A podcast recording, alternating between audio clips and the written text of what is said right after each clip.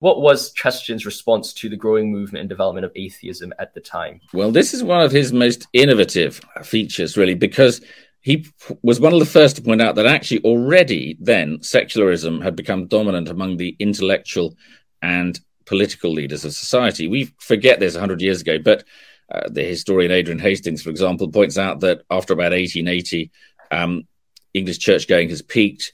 By the end of the 19th century, not only has much of the working class um, moved away, drifted away from the churches, but there is a new phenomenon at the beginning of the 20th century uh, the unmistakable decline in Christian belief of the middle class. There was a famous survey by a Liberal member of Parliament called Charles Masterman in 1909 called The Condition of England. And in that, he wrote, The middle class is losing its religion. The drift away is acknowledged by all to be conspicuous. And that's in 1909 and the middle class is losing its religion then, and the working class had lost quite a lot of its religion already.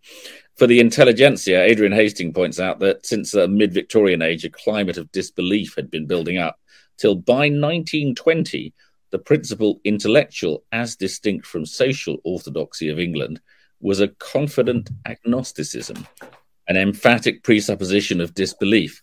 So the world he's working in at the in among the intelligentsia and the leaders of society is much more skeptical uh, than we we realize today, and so he turns that around and actually says Christianity is uh, the rightful rebellion against the evil empire of secularism.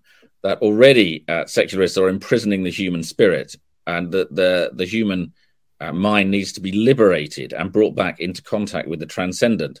So, for example, in Orthodoxy, he depicts Christianity as the eternal revolution and writes about the romance of Orthodoxy, not the rightness, not the respectability of Orthodoxy, but the romance of Orthodoxy. And he brings the romantic, the rebellious back uh, into his portrayal of Christianity and uh, pictures Christian as, as an exciting Christianity as an exciting adventure, subverting a, a dark, dominant, and constricting secular social order, a brave rebellion against secular ways of thinking that actually imprison the human spirit.